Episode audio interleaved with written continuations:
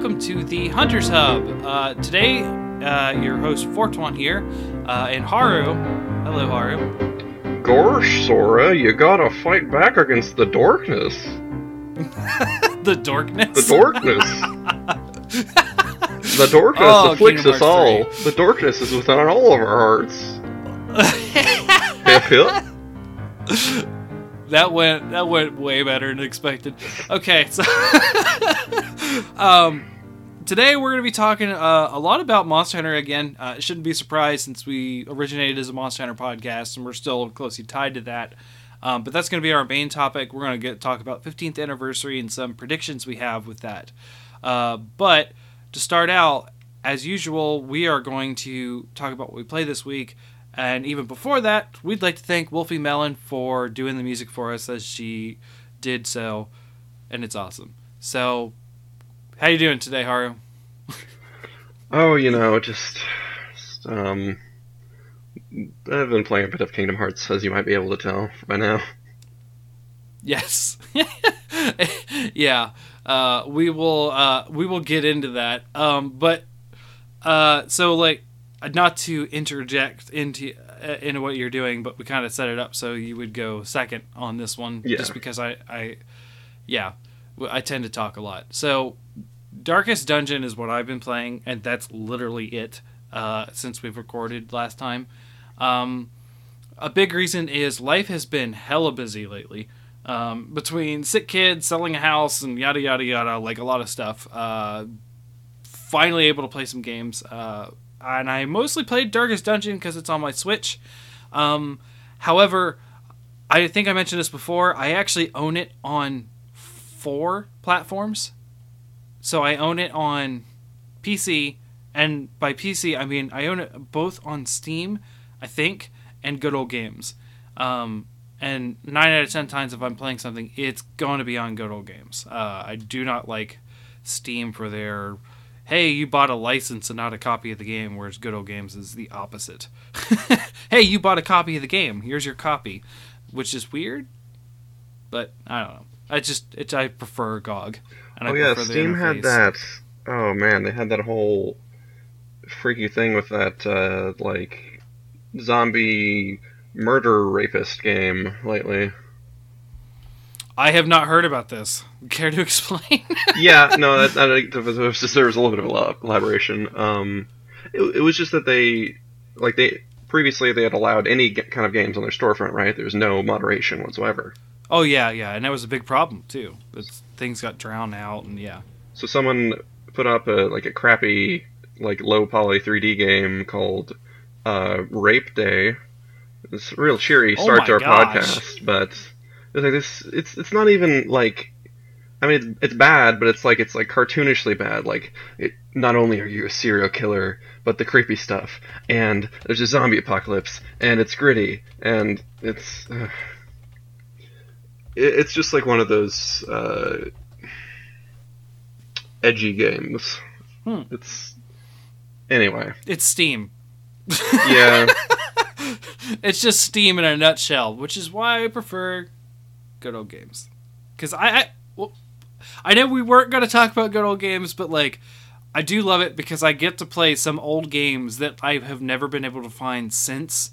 Um, so a lot of people are, are familiar, at least tangentially, with Duke Nukem, right? So Duke Nukem 3D, like Duke Nukem Time to Kill, like all the newer, like sort of like not Doom clone, but Doom like uh, Duke Nukems uh, from those days. And those are what Duke is mostly known for. Like, you know, I'm here to kick ass and chew bubble gum, and I'm all out of bubble gum kind of deal. He started as a 2D platformer, and that's what I remember Duke Nukem as. and that's on good old games. and like Eye of the Beholder, which is a super old like uh yeah like party management slash dungeon delving first person uh dungeon crawling game uh that I played uh, called Eye of the Beholder, and there's three of them. And that's uh, actually- that's a really good title. yeah, and uh, like they have a lot of like good old stuff, but they're old. Like I mean, don't sometimes sometimes they're so old it gets in the way. But like when you get it to a certain part of the dungeon in Eye of the Beholder, and it asks you, uh, as per their their old school uh, anti piracy, what is the seventh word on the second page in the in the uh, um, uh, guidebook, or not the guidebook, but the uh, instruction manual, like that kind of stuff, or what's the and uh, so like when this game got like re-released a couple times what they had is they had an actual decoder that would send with the physical copy that would have those answers. So it would be like second page flip to third word that's what that word is like like because like they didn't have the instruction manuals anymore because how many games have instruction manuals now they're just ads so so yeah like it, it's uh very different, very old. You'll you'll run across stuff like that. But anyways, like I said, I've been playing Darkest Dungeon. I uh I own it on Steam, GOG, um, PS4, and Switch, and I love it on the Switch because of the portability. Um, I have never actually beaten the game, despite playing it on all of those platforms. Um, I'm still ha- I s- I'm doing okay. Um, so like most people suggest you beat the game by like week 75 or something or something like that. Um, yeah, I'm like in week 80 something and I'm still not even close to beating it. Like I'm just not good at the game. Well, I mean, it seems like one of those games where you could be waylaid um, if if you don't make the right choices or if you have a few failures. Right. Uh, it's super punishing because you can like spend like literally thousands of gold on a character to sort of build them up. Not only are you training them, like not only are you spending money on them to keep them alive and healthy by you know relieving their stress between adventures, but you're also gearing them up and also training their skills more. So like losing a character is like dollar signs like tantamount to like twenty thousand gold when you're sitting at like seven thousand gold between quests on average. So it's like it's a heavy like not even just like resource loss, but it's like holy cow, like what happened? And you can lose characters fairly quickly or easily if things go wrong. And And it is like and RNG and that kind of stuff. Weren't you saying you were annoyed by like Fire Emblem's permanent mechanic when that game doesn't have such a high investment mechanic to it? Now, here's the difference, okay? I played Fire Emblem early college. Uh, I hadn't been exposed to that kind of game yet. Um, for whatever reason, it was between. Oh, what was it? It was this, and there was another game that had permadeath that I that sort of acclimated me to the idea. Um, and actually, uh, it's like I would never play hardcore Diablo, but then I tried it once, uh, and I actually did okay. Like I actually got to like max level and did a couple things in hardcore. So like I sort of got acclimated to that to that kind of play within the past five years, and I played Fire Emblem before that. Um, same with um, Final Fantasy Tactics, but I was super careful in Tactics. You could kind of save scum the deaths in Tactics, so eh, like it ne- like that kind of didn't bother me, but like I'm sure if I played Fire Emblem now, I wouldn't have a problem. But Okay, I see what back you mean. when I, but back when I did, I did. yeah, so if that makes sense. But yeah, you can. Oh man, losing some characters. I've had full party wipes uh, a couple times still. Like just every four, all four of them just die. Um, I've had uh, so they, I have all the DLC included with it on the Switch. Um, I think that's just the version that's on the Switch. Um, so I'm playing in the easier mode, which is still pretty pretty brutal. So I don't have any qualms about playing in the easy mode. um, you have the uh, DLC that gives the characters eyes. eyes You know, that didn't have eyes before. No, none of the characters in Darkest Dungeon have eyes. They- They're always like very, like deep shadows over their brow. It covers up their eyes, and you can only see like their nose and mouth. I yeah, I think that's what the bright mode did. I think. I'm not sure, but yes, they have eyes. I think I think it's just the art style. I was just joking. Okay. kind of confused me there. Um, uh, one one of the things uh, they have w- included with this DLC is the Crimson Curse, which is basically vampires, right? So there's like a, a different new area of the vampire stuff. One of the ways I've lost characters is if like they have the vampirism, they like they need blood, which is a type of item that you find, like just vials of blood. And if they don't have blood, they start wasting away, and they can like fight through it and get back to normal, or they die. So I've actually come back from quests and had people who were starving from for blood in town die. So I've actually had like deaths of not like me not involved, but people dying in town. So they're um, really chintzy vampires. They're just like not very good ones. Right. Yeah, and it sucks because like I would say 80% of my people have the Crimson Curse. Like of the 18 like heroes on my roster, a very good portion of them do. The Twilight vampires would beat them up and take their lunch money. Right, which is saying something because Twilight vampires suck. But they can go out in the sun and not die, so you know. Uh, I don't like that. anyway, don't just, let's let's keep going. but yeah, so like I've been playing that a lot lately. Uh, it's been easy to do because you know I can just undock it and uh, you know play while the kids went to bed and I'm waiting for people to show up and that kind of thing. So yeah, there we go. Did, um, uh, I just had a, that's what I've been playing. I had another question mm-hmm. about uh, Darkest Dungeon. Do the different wings of the castle do they introduce like different enemy types or different mechanics? Does it change up the game as you yes, go on, or um, is it just um, sort of like more?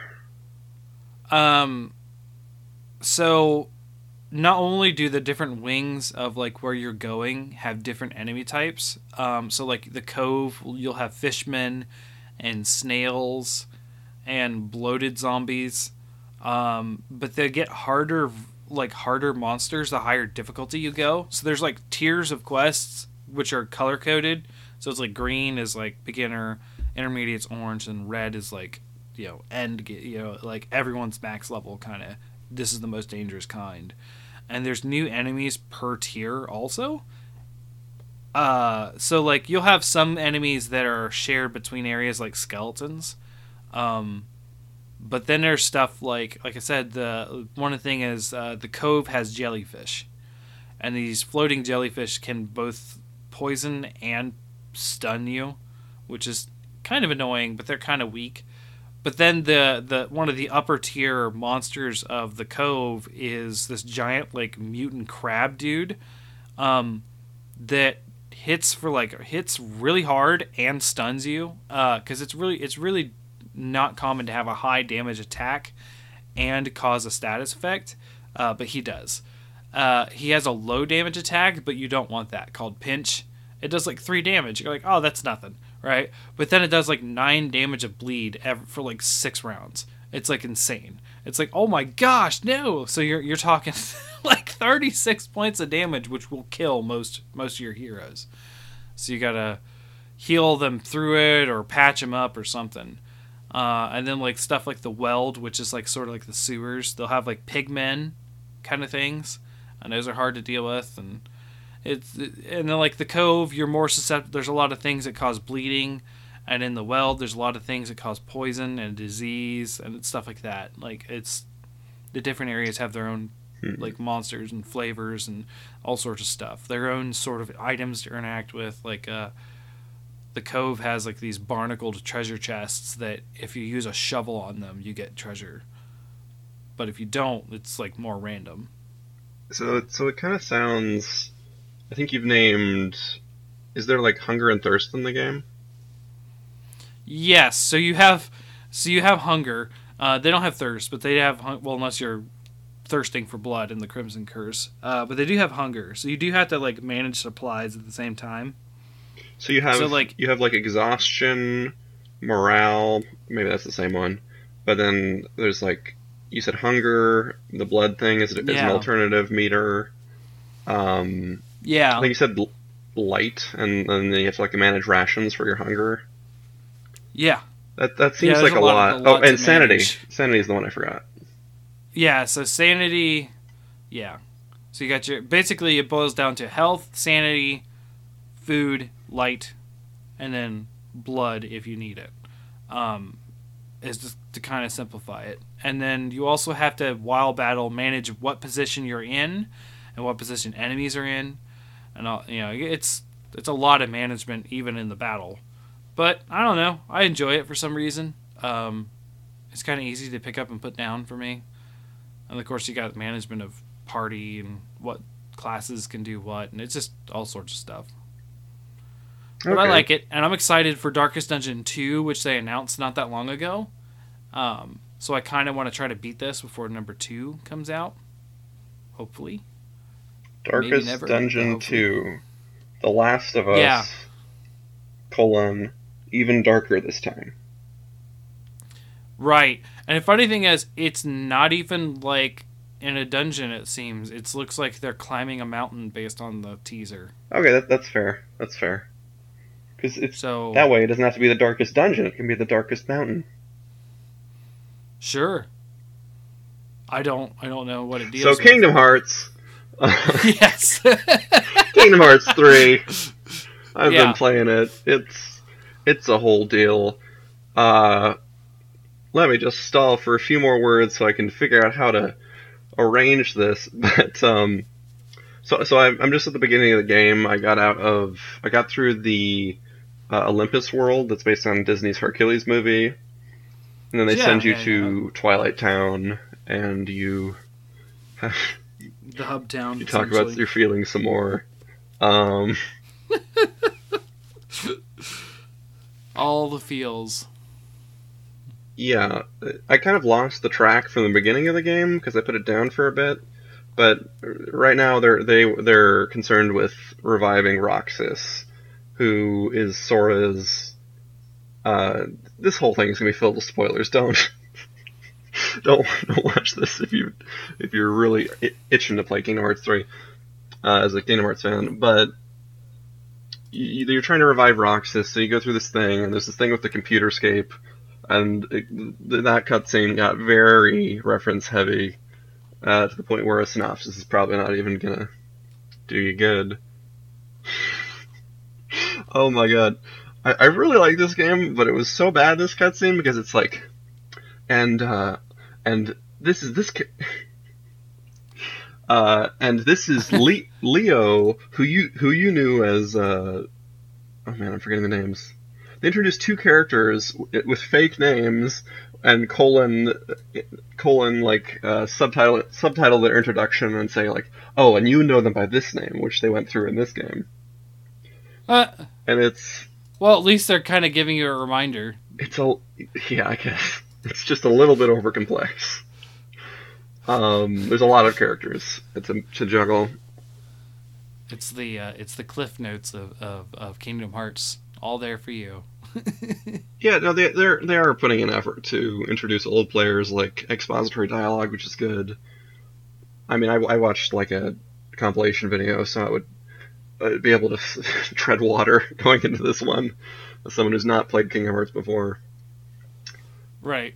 But um, I, I just really like the the mechanics of the game so far because the combat system is sort of like Final Fantasy 15, uh, but simplified in a in the kind of Kingdom Hearts uh, simple uh, action RPG fashion. It's very juggle heavy. You have your you have a jump button, uh, a melee combo, and you have a drop time menu of magic attacks, which are sort of like ranged attacks, and you have the different JRPG elements.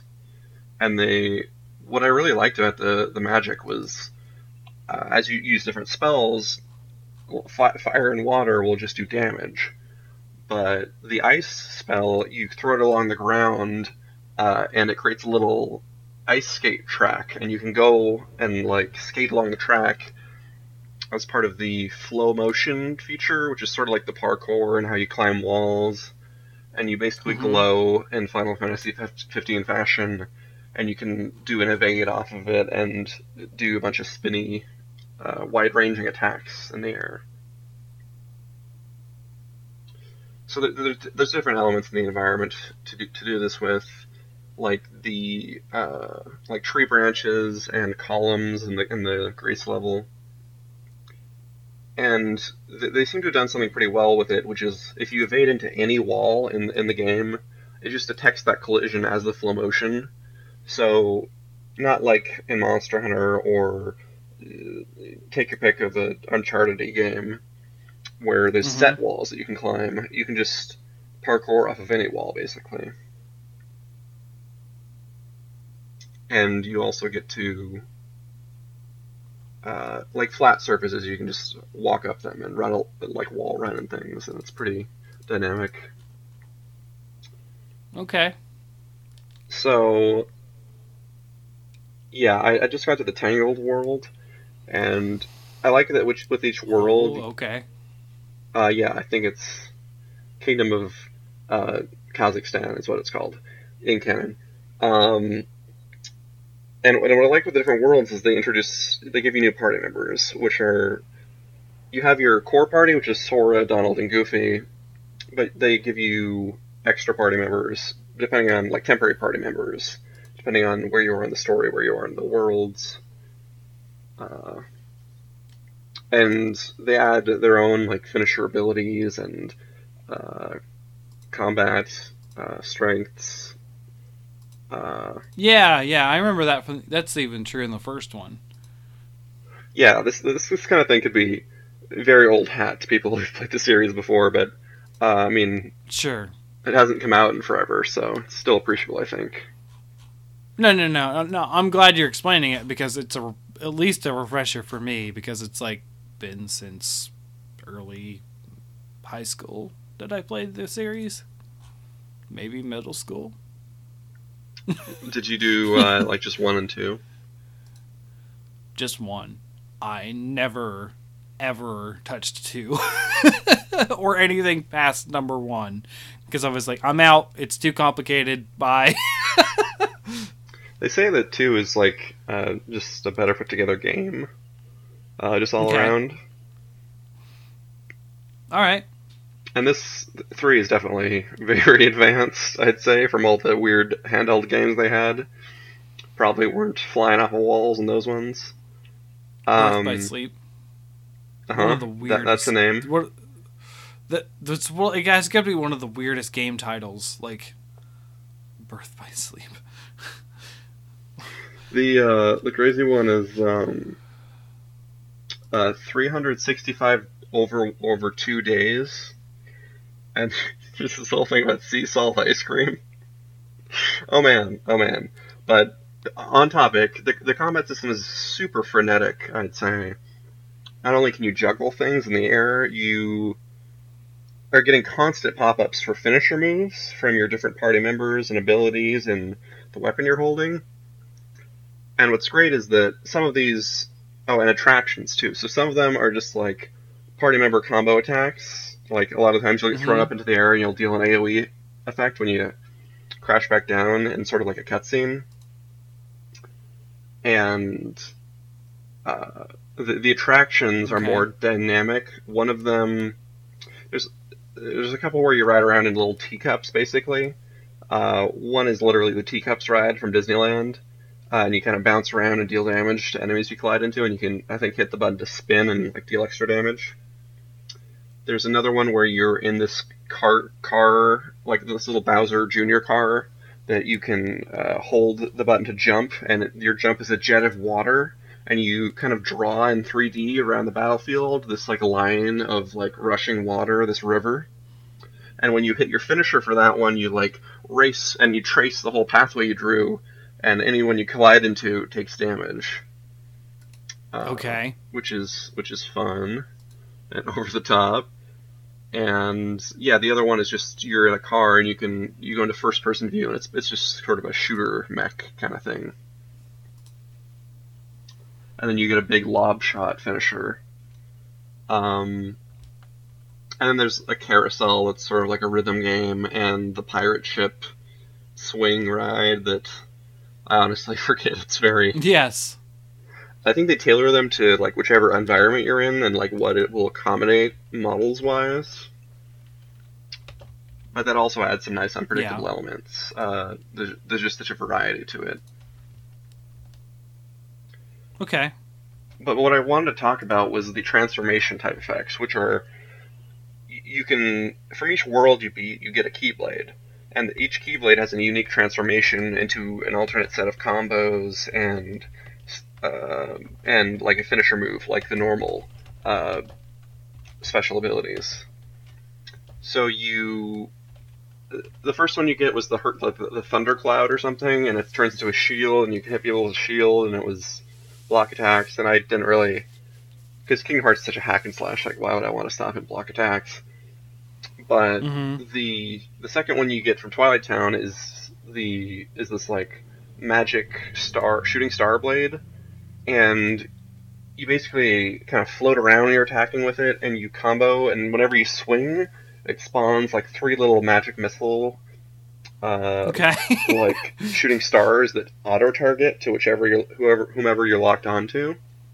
So you basically, As a basically D&D fan, I approve of that analogy. uh, no D and D this time, we promise. Um, Yeah.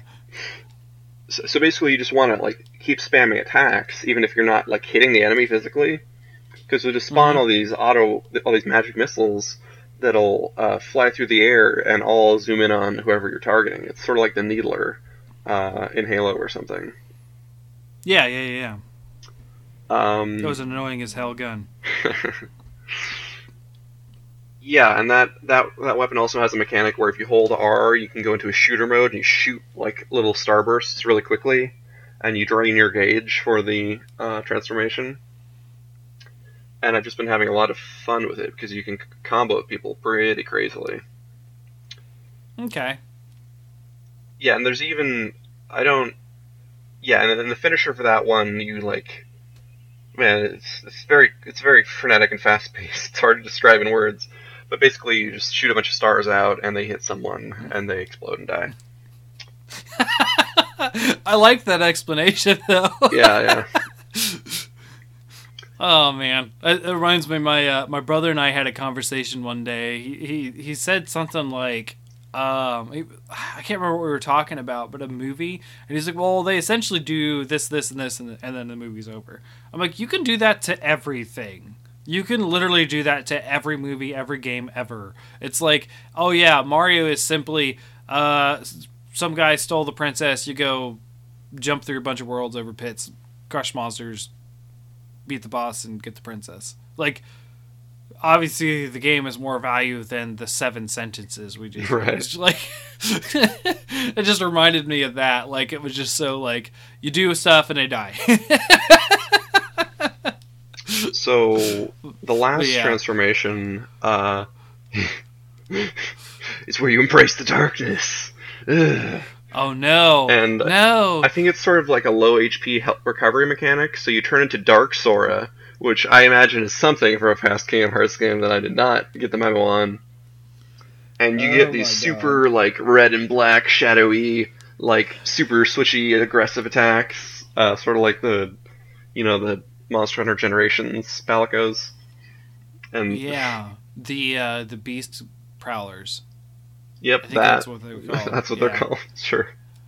It's anyway, beast mode or something like that. Yeah. So Demon Lord Kitty Cat Sora uh, flies around and he like draw, draws like red lines through the ground and it gets edgy. And it's just cute to see like what an anime game thinks is dark and scary. Um, Uh, you know, you know what does get dark and scary, right? Darkest Dungeon. uh, yes. Eh, even they were kind of chibi. Continue. Um, yes, but this combat would all be worthless if you were just fighting the same enemy over, over and over. So thankfully they have Right. the standard JRPG variety uh, of different, sort of like a Tales game. You get a bunch of different, uh, little bits, kind of rounded-looking enemies, like maybe the, the Heartless. Uh, they're all just sort of like little teeny, uh, cutesy dark darkness, uh, like blue mages from Final Fantasy almost. yeah. Um, and there's different elements and different like there's flower ones, and there's nobodies who are like white, white white enemies with who are like wearing cowls and such. Yeah. And, and so far they've done a good job of introducing new enemy variety. I kind of feel like the, That's good. the reason the Kingdom Hearts series as a whole uh, made the Heartless was that making uh, not only would it be a lot of work to make bespoke enemy types for each like Disney World, um, True. and that'd be hard to balance. Like you might, if you only have like three enemies in a whole world, it's, it might get kind of monotonous too. But some uh, properties, of course, aren't really uh, like video games. They aren't. Uh, there aren't story hooks in it to accommodate a bunch of drone enemies that you just mow down like you're a freaking school shooter, like most video game protagonists are. Oh gosh. Yeah, no. that- Yeah. I made that analogy uh, for some reason. anyway, moving on, moving on. um, that's not funny. The there's just a good variety to what you do. Um, there's a lot of mini games. I really like the cooking mini game that you get. Like Mhm. you get to do different sort of quick time events with the triggers, and it's there's a lot of finesse to it, and it's really quick uh, inputs, and uh, I think like a couple of other JRPGs, I imagine you can get better or worse uh, food items depending on how well you perform the minigame. And finally, uh, what I'm just getting into is uh, going through the Tangled world. It's nice because they're doing this sort of uh, more modern uh, narrative technique where you're wandering through the level with your party, kind of freeform, and you can explore explore different points Mhm. of interest. Uh, Naughty Dog is great at doing this. Uh, and they just sort of have sort of ambient dialogue as you go along, and you can choose to talk to your party members after an event happens, and they have a couple new lines of dialogue, which uh, I just I just appreciate that. yeah. It, it it sort of gives more life to what's happening, uh, rather than there's a level and your mute protagonist and not very talkative allies grim-facedly trudge through the level to the inevitable boss fight, and then you know. Yeah. I I will say if if one thing Kingdom Hearts does pretty well, it is sort of like having like a grand scale and sort of like a fun boss fight. Uh, from what I remember, um, the only one that really sticks out in my mind is the the big sand behemoth in the first one. Um, um, so I can imagine like the boss fights in this one being you know just as good or you know even better than before. Yeah, but um, that was the Aladdin world, right? Yes, Yeah, but I'm. um, yeah, it was some sort of weird. the difference is now that Well, it's the only one I remember. the difference is now that it's modern Disney IPs. Sure. So uh, when they go back to Aladdin, it'll just be Will Smith, and they'll have to Oh, beat no. up Blueface Will Smith. um, I, there's not a lot in the world. That's a joke. Uh, that's all I had to say. I've probably ranted for a long, long enough time about this wacky game. I, Oh. I, I'm just, I'm just very encouraged by what I'm seeing overall because That's good. as opposed to when I first started, uh, I, I'm sensing a lot more depth to the game and a lot more breadth. Uh, just like a lot of uh, different facets of it.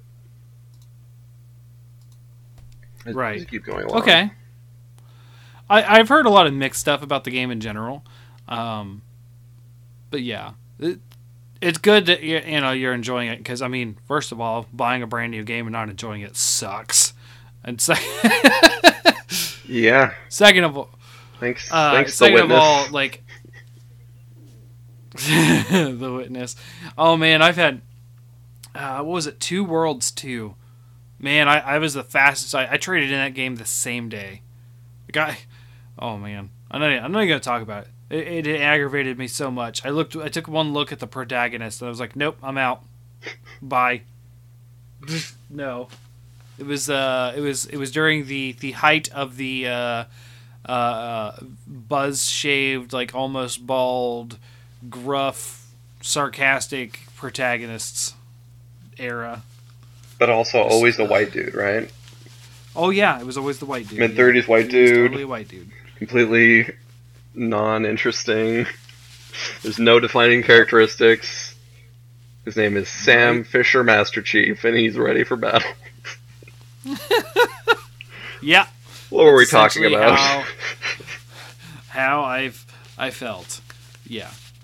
So okay, well that's good. Um, so I mean, like we haven't been playing.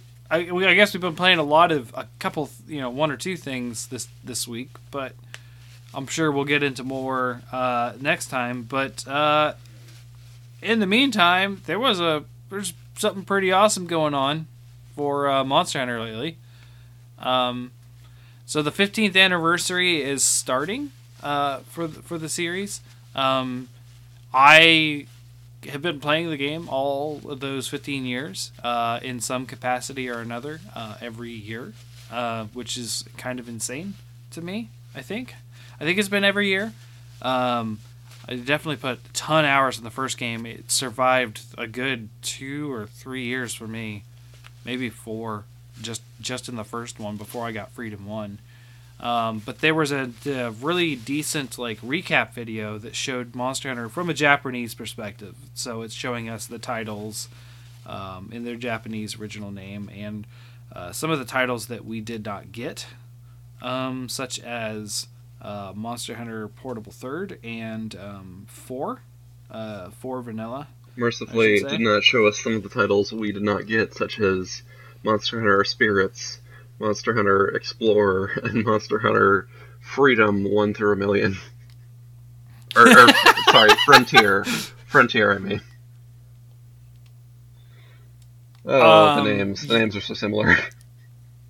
Yeah, yeah, the yeah, the frontier stuff. Yeah, I I kind of surprised they didn't show it because it was such a big thing for a little while. But eh, whatever. Um, they were talking about you know pretty main series titles, which Generations would be included in that, I believe. So, um, yeah, it there's a decent recap um, uh, for the for the video. Uh, you know, d- basically that's all it is though it's a bunch of nostalgia for people who you know who've played through the 15 years and then a good you know build up to uh, monster hunter world which is interesting because um, you know us as as americans um, you know haru and i we wouldn't have got the games in the same order that they showed them especially between monster hunter world and double cross uh, which was you know world then um, the U.S. Uh, English release of uh, Generations Ultimate, uh, being the last game that would have released, uh, which was both last year. Um, so that's just kind of it's very ja- it's Japanese focused uh, video uh, as far as like release dates and names, but it's pretty cool. Uh, I will say uh, there are some other others out there that were uh, uh, before World came out that were really good. Um, one of our good friends of the show and um, been on the podcast a few times, Vengeful Torture. Um, he he did a recap before Monster Hunter World that was very superb. It was put to a Fall Out Boy song, I think. I don't know the I don't know that band that well, so I'm guessing it's a Fall Out Boy song. Um, but it was actually pretty good. it was like a music video thing of Monster Hunter. Um, so it was it was kind of cool to see, you know, a official one. But I also suggest checking out Vengeful Tortures. Um, so what did you think, Haru? Was it good? Yeah, no, it was, it was a fun video. I, um, it's it's sort of just different edited gameplay clips and some from cinematics and things. I actually found yeah, especially towards the end. uh, a while ago, and you can still find it on the Capcom channel, YouTube channel, which is their Japanese uh, presence. Yeah. Uh, and they had a video that was all of the Monster Hunter openings through Yeah. uh, through somewhere in fourth gen, I think. And that was great to go back and watch because you got to see a little bit of the graphics and a little bit of the emphasis and the tone of the, of the previous games. Uh, even weird stuff like what was the opening of Monster Hunter G? Well, it's it's there somewhere. It's mostly just like Oh, an yeah. edited cutscene of the original Monster Hunter's opening. But it but it It's but it exists. Yeah. It's a thing. Yeah. Because a lot of those older Um, games, like cutscenes and things from them, like footage, are, are pretty scarce and obscure on the internet. True. There's uh there's a lot of good um, renditions of that original uh, uh, Monster Hunter theme, uh, which is the original Proof of a Hero. Um, there's actually uh, I don't remember what they're called, but uh, it's saved on like my personal favorite uh, favorites, like under my YouTube account. Um, there was just like a bunch of college kids that got around that were like part of like a brass band that did their own rendition of the Monster Hunter theme, uh, and it was really good. It was from the Monster Hunter One, and it's like the video itself is super old. We're talking like Freedom Two, you know, Freedom Unite days. Uh, but it was actually based off the first one, and I was like, "Wow!" And I, I still love that. there's no like there's no other game song ever that get that gets gets all the feels as the original Proof of a Hero by Monster Hunter One for me. So when that video started out, I was like, "Uh, my heart." I'm uh, I'm particular I'm particularly uh, weak by uh, to powerful music. I, I very much enjoyed getting caught up in a song. And you know, series Yeah. like Zelda, Monster Hunter, they got a lot of those uh, to give. What would be what would be great, I think, They is do. if uh, Capcom produced a like at one of their concerts or whatever. yeah. Is if they did like Proof of a Hero or a song that's been in all of the games, like the main Monster Hunter theme. Yeah. if they did that, but the uh, like transitioned from the style of the first game to the musical style of two and Tri and four, uh, and and then eventually got into world and whatever they've gotten up to by that point. That Right. that'd be great if they could Uh, just make the music make it like uh, lyrically work, I guess, with all the different Right. instruments and things. Well, I mean, I've talked about this several times, but I love the Monster Hunter Jazz CD because it kind of feels like that. You get to feel sort of like it only goes up to third generation, right? So you you'll get stuff like Brachydios uh, and that kind of thing, but you won't get um, stuff like uh, the Gore Magala theme or you know stuff like that. Um, but I don't think they have the maybe they have the Deviljho theme on that CD, but I don't. It's but it's jazz versions of all those, and I, I love that CD. I've had it for years now. Careless whisper.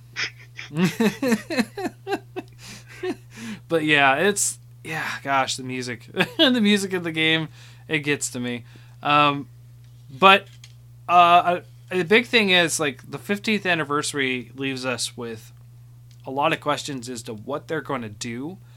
Um, so my initial thoughts were like, were just Iceborne's just going to be the you know the 2019 game, but um, some things are looking towards maybe us getting an announcement for the 15th anniversary stuff. So I guess we're here to guess what that is. So right, right off the top, um, like the, the things we know are happening is, uh, we we know that in March that's when the 15th anniversary is happening, and we know Yeah. that uh, that uh, more info, info on Iceborne and the release of Archtemper Nergigante are both happening in quote spring, uh, which begins on the 22nd or so.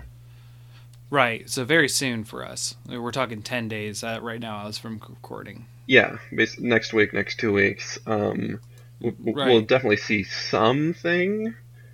Uh, as what that is. Uh, I guess that's why we're Yeah. here, huh? Right. That's well. That's what we're going to be here to predict.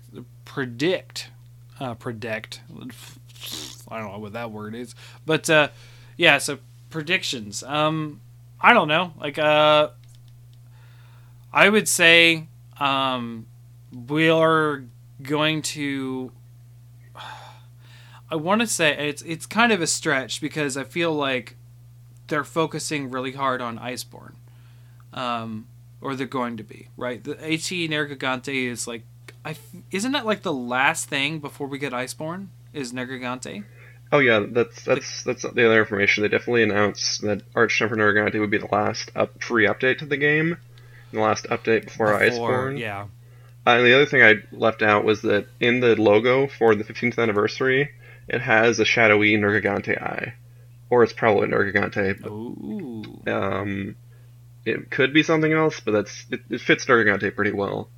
Uh, so it's probably they're going to release AT Nergigante during the anniversary month. Right. So I would say it's pretty much out of the question for us to see anything outside of Iceborne. Um, I'm not going to expect uh, another Switch title like some people are saying.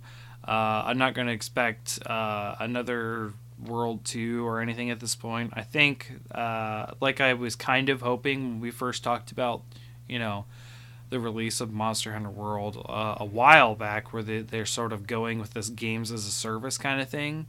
Um, I kind of see that happening with Iceborne. You know, it being a full expansion uh, kind of fits that fits that bill. They're not really um, they're not really doing what they used to do is like uh, 4U is an entirely separate game than 4 it sounds like you're still going to be able to play with people who don't have iceborne but you know iceborne is going to get all the new the new jazzy content so um, i guess our predictions are what are we going to see for iceborne um i yeah just on that point i don't I see that's definitely a change in the method of distribution because they're on next gen now and they can actually uh, yeah.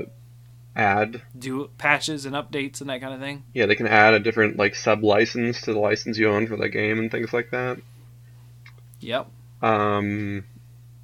Oh, don't talk to me about licenses. I'm not Gosh, sure. Just own the game. Can I just own the game? I'm not sure it uh, it's going to change their method of production. Uh, sure. I'd love to see them continue on and like release a 2020 Iceborne, whatever that one would be. But I don't. I, I think we'll have to wait and see uh, until later this year to figure out if they say like, yeah, we're done with this game now, we're moving on to the next one, or what what, what may come. Okay. So, I guess we'll just take turns predictions. What about monsters? Are we going to see new monsters? Oh, I mean, we have to. They haven't shown anything yet, right? Other than uh, Nargacuga, no. Like, what do you think? Other than the headlights of Nargacuga. Yeah, Nargacuga trailing headlights. Uh, did, did you have any strong predictions for that? I think if they're going to do a skeleton of Nargacuga, I think it makes sense to have Barioth.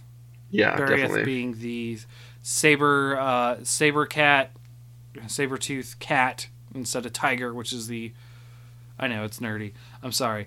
The saber tooth cat version of the panther that is Nargacuga or cougar or what, which doesn't make sense. Nargacuga, it's a panther. But anyways, um, yeah, the sort of saber tooth cat version, Arctic, big fangs. Uh, has specific spikes to climb on ice and that kind of thing. Makes total sense for Iceborne.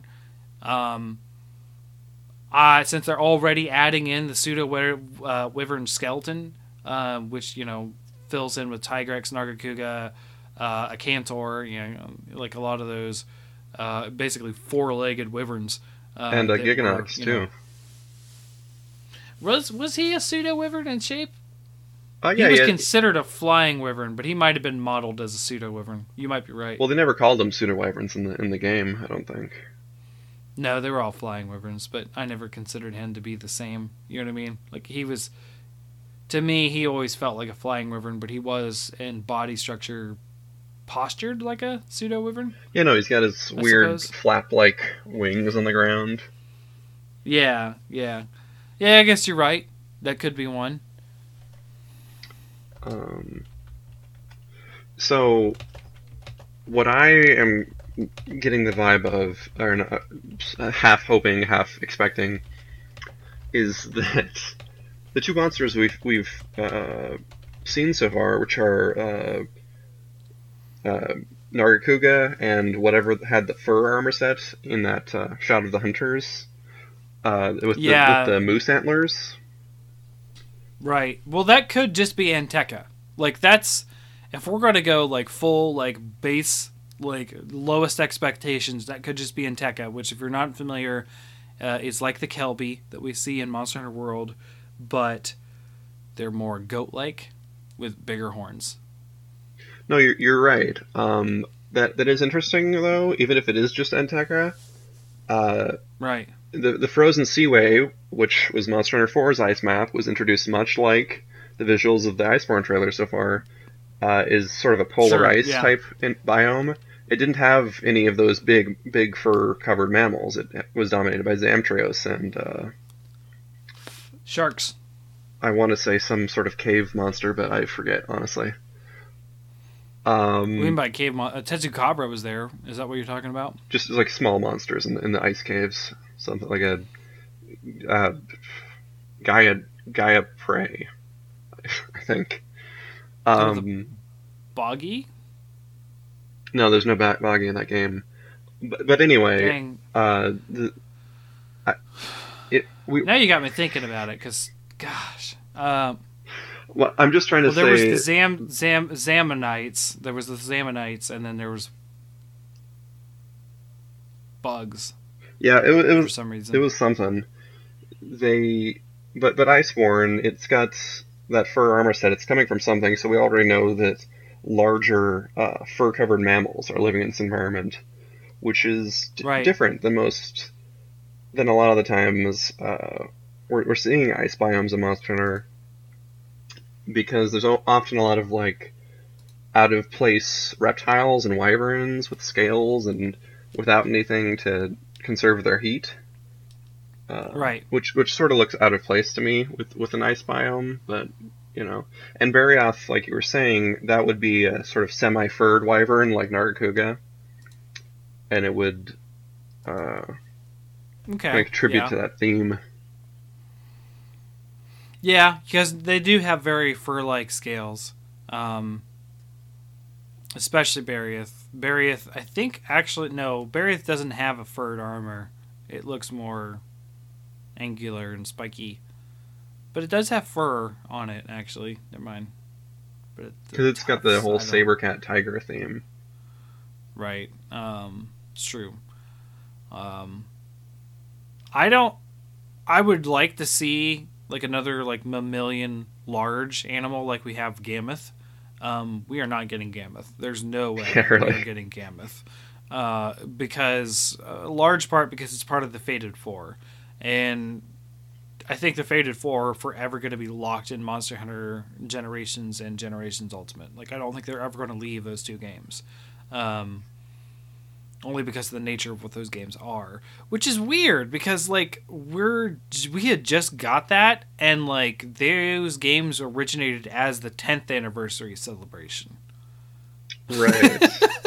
if you think about it, that's what their origins were. So because the you know Ga- uh, a Gammoth is, is a representation of what the the second generation monsters were, or you know you know what I mean. Like they have they have these themes and to, to celebrate the Jeff the at that time four generations of Monster Hunter.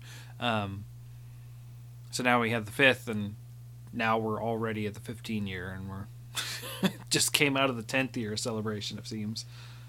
I mean, Um, Monster Hunter World was in development for four years, so that'll do that. It's true. It really uh, it would. Um, I think we're going to see. I know this is kind of broad, um, but I think we are definitely going to see something along the lines of either Khezu, uh, Gigginox, or some other cave dwelling wyvern. Um, Like a new one. for whatever reason, every yeah, or, or a new one, uh, some sort of very much cave dwelling, like I don't like the light kind of thing. That the both of them are, um, at least because the, the just this is just based on pure like previous speculation that most ice maps also have caves.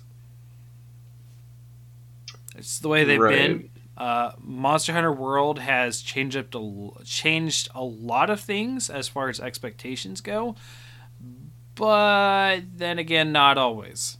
For instance, pretty much. I mean, even though they announced it pretty much off the bat, we knew there was going to be a desert because there's almost always a desert. There's always going to be a forest. now, the, you know the surprising ones were you know the Coral Highlands and the um, uh, Rotten Vale, but I mean, so I don't know. Like the ice map feels kind of standardish, so Um, I'm gonna guess there's caves. yeah, you're you're right in the sense that uh, like Khezu was in first generation, uh, but there was no ice in the first generation, so it was No, not till second. swamp and such. But from from second on, it was in the Khezu was in the Arctic Ridge or the Snowy Mountains, whatever you want to call it. Oh, so confusing. Uh, and then uh, we had Gigginox in the tundra in third generation, and Khezu again came back for the uh, frozen seaway, cold tideway, real real chilly ocean. The names, the names, they're coming to me slowly. Um, I- and now we've sort of cir- circled back to first generation, where there is, wasn't even a Khezu or a, or Gigginox because there was no ice map to uh, which would which had become their identity. right. Yeah. But I'd love I- to see either either one or some new iteration. Well, um, I will say uh, to the point you were making earlier about how you know first gen didn't really have an ice mapper per se. Um, it still had cold environments where you needed hot drinks, and there was always the caves, specifically the caves where you had to fight Khezu. Right, right. That, okay, that that fits. So it was like there was two caves that would give you the two cave systems, I would say, that would give you cold. Okay, so Um, yeah, that, yeah. I guess that was Khezu's identity from the start. Then I just I never Right. played the first one to. Uh, And that's totally fine. that. you and like 99% of other hunters i would say. And i'm not not like saying that as like an elitist like oh, oh i played the original. It's like no it just monster hunter 1 was not popular. Just not. It, and it you know it took it took a long time. You know even world is is sort of finally sort of hit the mainstream. And then even then it's not you know it wasn't it wasn't gangbusters. You know i mean? It sold super well but it wasn't like um you know it's i guess maybe you could say it's now part of like one of the big i would now consider it one of the bigger franchises. You know what i mean? I think i think it's come to that point Are you talking about World or the series as a whole? Because World sold series is about as well as any video game as a can do. whole. Series as a whole because of world is probably caught up to what i would say the lexicon of, of the average gamer at this point. You know what i mean? Not everyone's going to know about it but then again not everyone's going to know about halo at this point you know what i mean it's like Yeah, I guess anymore. Right. So like it's it's it's to the point where I could I feel like I can safely say that Monster Hunter because of World was at a point where it's, you know, part of the normal lexicon of gaming. It's part of the larger picture. A lot of people are going to know about it. I think Whereas- it's I think it's definitely mainstream now, but it doesn't get the Yeah. respect because cuz people don't have that history with it in the West. Uh, it doesn't get Yep. respect from you know popular voices because they don't have much nostalgia or much of a stake in it necessarily. Except us, I guess. Uh, People right. like us. uh well, all I was trying to say is like it's okay for you not have to play the first one because Monster Hunter 1 is like the complete opposite. It was like the super niche, like didn't even have advertising game. Like the only advertising I knew, it came in like at a PlayStation magazine, a demo. That's it. Like uh, that's all I know that happened. I never saw any ads for it uh, at the time, and I was reading gaming magazines at the time. I would have been, oh god, trying to do the years 2004. Dang it, 14, something like that. Uh, 15 maybe, but yeah. it Yes, but what was your social security number? But none yet. but uh, uh, but yeah, I was like, I was you know early high school when when that when that came out, and I was you know very into gaming. I I was subscribed to. Uh, many gaming magazines at the time, you know, like those things that were physical before we had the, the internet. Um, Hey, I, I had those too. Right before Nintendo Right. Power died. Right. Uh, yeah. I well, I had like stuff like PC Gamer, and then I would buy like Nintendo Power and PlayStation Magazine, that kind of stuff. Um, but like I didn't, I didn't have the demo. It was like my friend's demo or whatever, and then they roped me into it, and I started playing it. You know, I've I've talked about the story several times, but uh, yeah, it's just like at that time, like there, it was super niche of a game. So like the fact that someone hasn't played Monster Hunter One is not surprising, right? I like I I'm kind of getting into this whole, you know, my brain this whole elitism thing because like some people are like, well, I've been playing since the first one and blah blah blah. Like, does it really matter?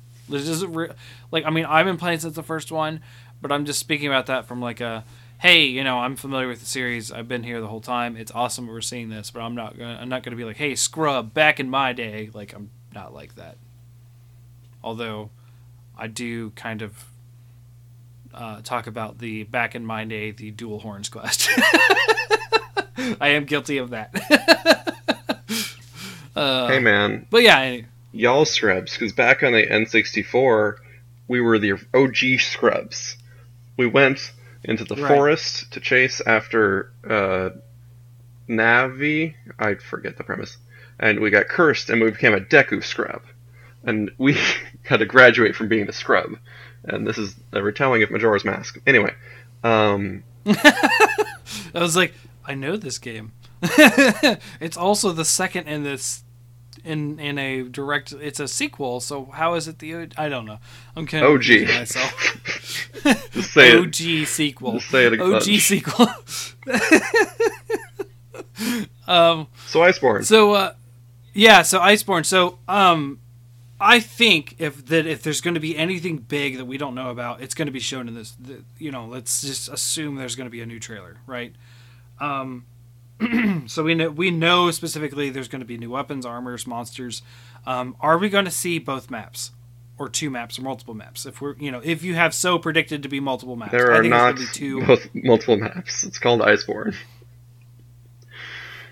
It's gonna be True. It's gonna be about that, And that I've made- cold, well, they cold say- ice. The, well, they say multiple areas, on quotations, but my own predictions say areas also mean the hub in Iceborne.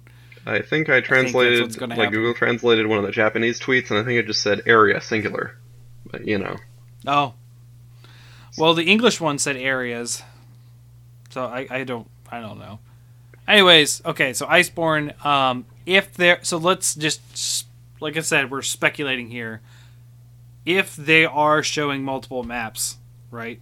If there is going to be multiple maps, I think that all of them that matter, you know, actually no, they'll show us the hub. They'll definitely show us the hub if it's if that's one of the areas, like the new hub. Um, yeah, the, the because it'll probably be like um, because there's random NPCs in the game that talk about, oh, we're gonna voyage further into the new world. So I imagine the third fleet uh, base will, because it's it's a balloon and we fixed it in the main game. So I Right. imagine they'll fly off just- and land and set up a little base camp. Right. So my uh, my thought is we're probably going to get everything shown that is a new area, including hubs, in the trailer, if there is a trailer. Right. Um, another thought is if there's any new weapon, like some people are, are speculating, I don't think there's going to be. Um, it'll probably be shown here too, because they're pretty good about showing off like what's new in trailers aside from the first world video. We were just confused the hell out of everyone. But what do you think haru? What, do you, Um, okay, what, so if what else are we going to get? Uh, so so if they have a show a trailer this month, we're still what like six months away ahead of the launch. oh come on Th- th- they do not care they're just trying to hype us up I mean, sure, but they also like to have multiple trailers for ultimate expansions, and you can't burn Sure. all of your uh, cash money in the first go. So, uh, uh, okay you have a point although how long did we wait after the first world trailer about two months to Gamescom in August to, to see the Okay. Wildspire Waste for the first time. all right They, they waited Wow, four yeah, years, you're and then the last six months they showed everything. Um, but yeah, I, I feel like they'll give us in. They'll definitely spend some time on the, on like the hub, and uh, they will do a few shots into the ice area, and they'll show us entry level monsters. Um, I feel like the, they have to show the flagship so they can start showing the box art and things like that. Mm-hmm. Uh, we might Right. see like yeah. we'll we'll see gameplay of Nargacuga because they'll intersperse that with shots of the icy region, so it doesn't all just look like white. Um, Right. and Monster Hunter, the snow game. they'll show like some low-level ice monsters and probably the flagship. So I'm expecting to see like maybe four. Oh, I bet we're gonna see a bunch of those establishing. You know, like we always had that cutscene where we're first introduced to a monster that's kind of ridiculous. Like, huh, what's over there? Huh, what's over there? Like the. Gosh, I hate I, like uh, like I'm, the the one that hurts me the most is Odogaron. Like when you first get introduced to him, it's like, oh, gosh, it feels so weird. Oh, well, it's better than than what is it four, four ultimate, the cunning hunter surprised by every monster. Right, that was like he's like, huh, a Kirin, huh? it's behind me now. Um, Yeah, so like, uh, yeah, it's. I'm hoping I, I'm hoping we see you know something about some more monsters, but I bet you know it's going to be those those cutscenes that are the introductions that we're now you know doing in Monster Hunter World. Uh, it's probably going to be a lot of those.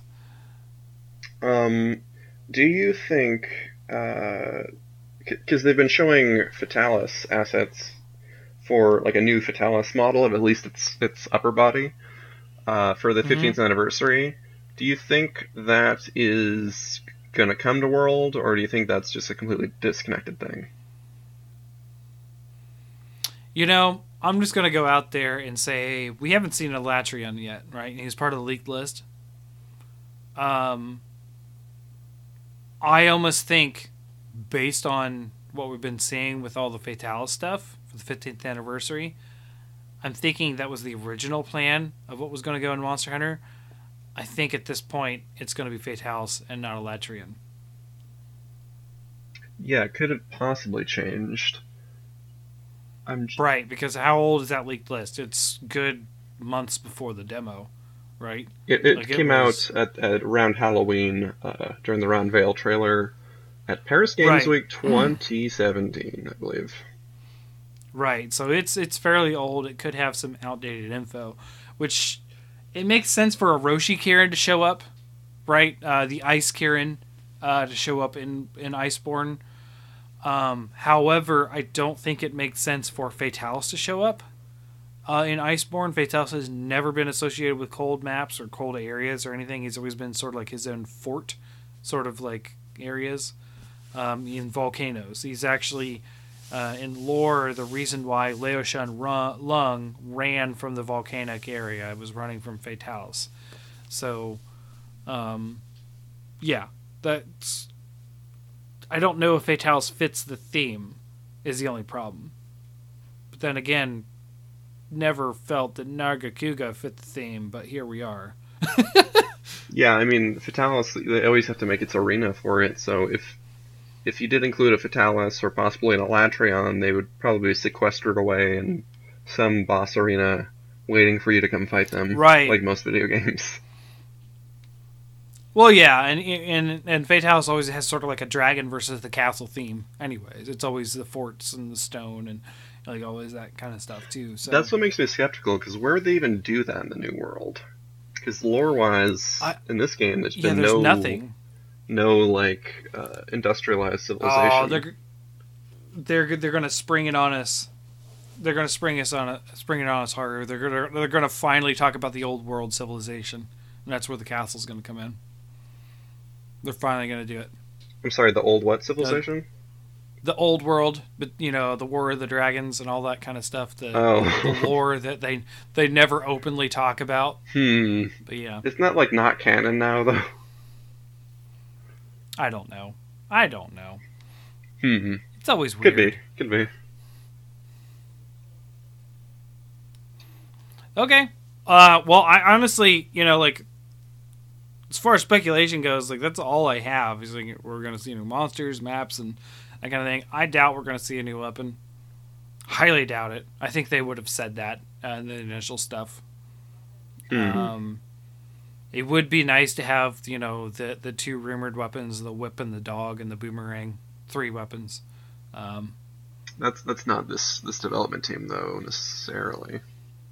no, no. What wh- I mean, hey- I think a new weapon it, it's not likely, but it's possible because every generation introduces an even Tri, which had to like do the whole underwater thing, which is redo, redoing the combos for every weapon.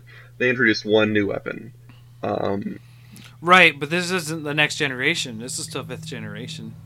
well, what what I'm, my my thought is that they could have planned a new weapon and they should have said could have just gone like shit. We've got a lot on our plate. this isn't going to make launch or Oh, and I guess yeah, they didn't really introduce any new weapons in in fifth generation at all. I now that I think about it, I mean, I guess- new as far well, what they did weapons. is they they read it. read all the combos severely overhauled it. Yeah, severely overhauled the weapons. But yeah, and then the slinger, I guess, is sort of something, but you know, yeah, it's more of like a like a uh, adventuring item.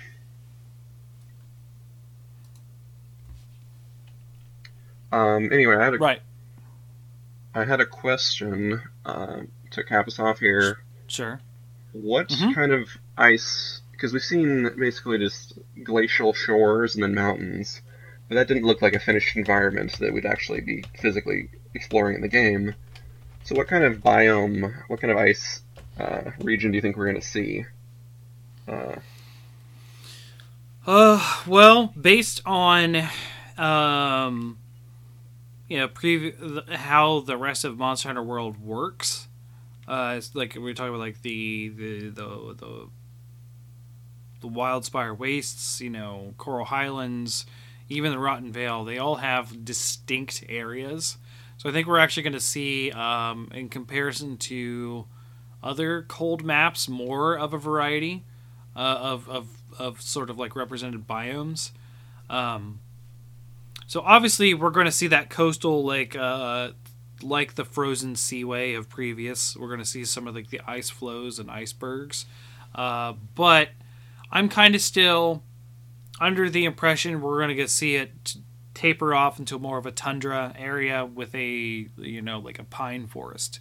Um, that was rumored, uh, you know, debunked rumor, obviously, um, for E3 last year, uh, that we were going to get an ice map with the tundra and everything. Um, but now that we've actually had an announced Iceborne trailer, you know, I'm kind of thinking there may be something to it to have sort of like a, a pine forest aesthetic, at least part of it. Um, also, because I like it, that's just pure like, hey, I'd, I'd like to see this. oh yeah, I I too like. I think that'd be my favorite uh, outcome is a sort of because we have so many extreme and barren areas in the world. Uh, the very dense areas True. that like yeah. ecologically they're just barren. Like the Wildspire Waste is really desolate. Um, In parts of it, yeah, and then you got the muddy area, which actually is pretty life, you know, lifelike with all the, the, the lavender flowers and everything. no, yeah, that's true. I, I just want to see more uh, greenery, more uh, Vegetation, yeah. like like more environments that would support a lot of life, like thriving life, a great big ecosystem. Um, get a big ecosystem. Um, I don't know what that was. Yeah. Um, so I guess I have one final question. Are we getting the fox monster? No, stop. Bull. No, so people know the, the people were speculating we were going to get like an Arctic fox kind of monster, um, in the same vein of Tobi-Kadachi. So That rumor. like a fanged wyvern. like how pissed would people be if they bought an expansion? It's like, oh yeah, the first monster you fight, it's it's another elemental raptor. Great. I mean, that's gonna happen. You know it is. No, no, it doesn't. It doesn't have to this time. They don't just have to reskin and make a Giadrome or a Baggi. They can make new stuff. I mean, there. I'm pretty sure it's going to be in the style of Kulu-Ya-Ku. If they do anything like that, and yeah, it's going to throw ice balls. It's going to throw snowballs at people hmm. Um, because you know they haven't done a bunch of snowball monsters before or anything. Yeah, that's interesting. Um, just going back to the environment thing for a second, I wanted. Sure. Oh, man. Uh, so, we- like you said, we've seen a lot of ice caves so far, and we've seen icy Mhm. mountains and icy shores. Uh, Yes. I don't it'd just be interesting if they would do something new, like add a new terrain mechanic, or or add like a new scale of map and, and experimented with this uh, expansion in some way. Because like if they upped the cap of monsters that can be on a map at one time, that would be really interesting to see like five or so monsters just roaming around, not even like next, next to each other, just in their different separate regions of the map. Right. So like a giant open field maybe for the tundra. Just like a just a gigantic clearing. Yeah, Um, I, wouldn't want it to be like open world, um, but if they could create a dense map with different facets, different subbiomes that didn't feel abridged. Like I don't want them to include just like one area of uh, of taiga and then it switches to uh, you know icebergs and then it switches to tundra because that one thick thicket of forest, yeah. Yeah. yeah that, that just feels kind of cheap to me. Um, Sure. because it, you're it, there's less of a gradual transition between different areas of the forest, and it's more like you're just cutting from one to the next, to the next, to the next kind of environment. Is how I. Well, I mean, I think- it. I think Wildspire Waste. So there's the forest area of the Wildspire Waste that sort of bleeds into the bleeds into it, right? I think that was a good way to handle it because you can see that the forest goes further, and that's the Great Forest that you're not being able to go through because the artificial boundaries of the map. However, uh, it does sort of show you that hey, these are interconnected areas. Um, the fact that it goes from so harsh a cut from the forest, you come out of the clearing and suddenly it's just barren desert, uh, doesn't make a lot of sense to me. But then again, I'm not a person who's ever lived near a desert, so then maybe that does happen. I don't know. I wouldn't think it would. Yeah, that's but- the Wildspire Waste is kind of what I'm talking about because right. you created these sort of uh, a lot of diverse biomes in that map, but at the same time, Diablos goes to three areas, uh, Dradados goes to three areas, and I don't really like that uh, change from the old Yeah, style they're of not- Hunter. Well, as much as I hate they put so many monsters in the the ancient forest or whatever, big tree land. Picture I, I don't know. There's so many different. I mean, it was so many different maps to say ancient forest or whatever. I think it's called the ancient forest, but it's not the first time there's been a map called something similar. Yeah, remember We I did that. I did that bit on it. Remember? Right, yeah, we did a guessing game. How many maps have been called Old Forest in some fashion? What was it like seven or six? It was like eight, dude. Yeah, it was it was a lot. So, anyways, Ancient Forest. I'm just gonna stick with that one. Um, like it's it's probably got the least egregious errors of that. You know what I mean? Like a lot of the monsters go a lot of the places in that map, yeah, that's true. uh, especially if they can if they can fly. But you're totally right on everything else. Like you won't see Kushala go down to the volcanic regions of the uh, the El- the Elder, whatever, recess, Elder's recess. You won't see Teostra go up further north. You know, further high altitudes in that map. Um, has a certain path that's basically a giant loop that he follows. Like it becomes kind of clear where you're going to be, and, and like um, Lavasioth exists in exactly two areas three areas of that whole map, yeah, Lavasioth just like Jared. Just like yeah. just like Jerry Jyuratodus. Um, so like you're totally right on many other areas of the, of the game. Um, yeah, even Coral Highlands, there's different segregation. Maybe Kirin is the one that sort of reaches a lot of different areas, but then again, he only sort of hits the western side of the map. He never goes east. He's, I mean, he's all sorts of altitudes for sure, but he'll never, you'll never see him where uh, Paolumu goes. You'll never see him there. And I think Paolumu goes like the, where he goes is like the only that's like the only monster aside from Kulu-Ya-Ku that goes to that eastern side anyways. like it seems so weird. And I'm telling you, like I don't know if it's Eastern, maybe it might be Western. I don't know. It's been a long time since I played. yeah, that, that's true. Like a lot when you fight high, high rank monsters in the Coral Highlands, you don't go to the whole like pretty part of the region. You're always going to that barren kind of white top area. Right, especially for Kirin. Um, wow, what's his name? The the flying one that screeches like an eagle. Leg- Legiana. Legiana, there you go. Yeah. Uh, Legiana is never going to go down to where Paolumu goes, like really far down. Um, like Odogaron shows up on the map, but Odogaron even has like a smaller area that he'll show up in. Like, it's c- kind of crazy. And then, like we've talked about it several times, there's actually an under part of the map that goes way far down. You sort of get to see it turn into the wild uh, to, to the Rotten Vale, but there's nothing that goes down there. Nothing goes down to that area. So you're never going to go down there unless you happen to know about it and want some resources from there, which aren't even unique to that area. There's literally like no interesting reason to go down there by itself. So like I hope you're right. I hope there is a little bit more of a interconnectedness than than what is already there in world.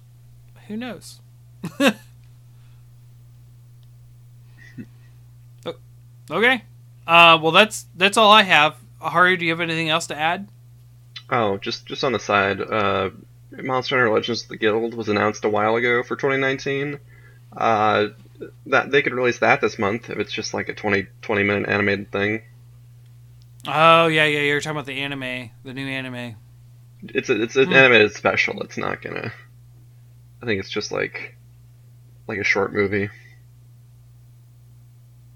I don't know. The only anime I'm looking forward to is this year's One Punch Man. mm.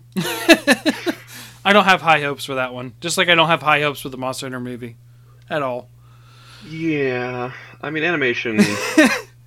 I, re- I rarely regret watch anime watching animation.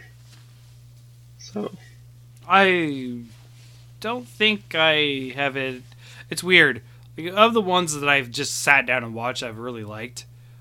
Been very rare, uh, aside from a few that I just hated.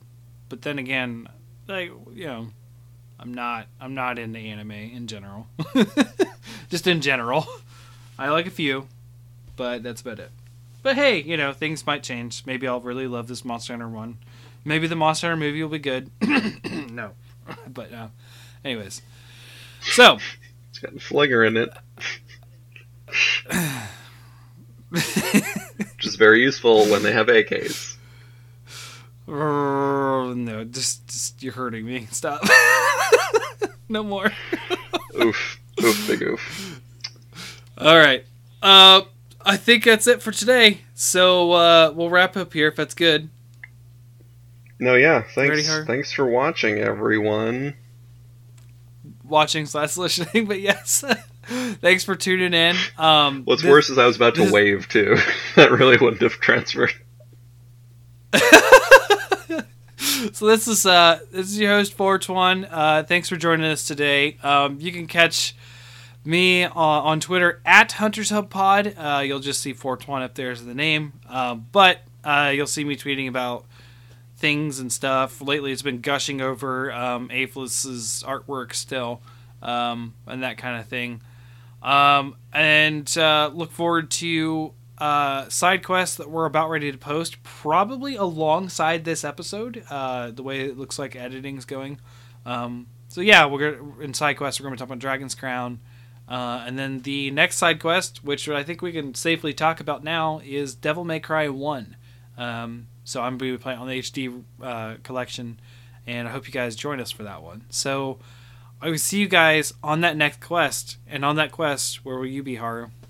Um, I'm at Instead Gran on Twitter. Uh, not terribly active producing original content on there, but man, speaking of Devil May Cry, I saw a, like a combo GIF from the fifth one, and it was Okay. the most insane juggle.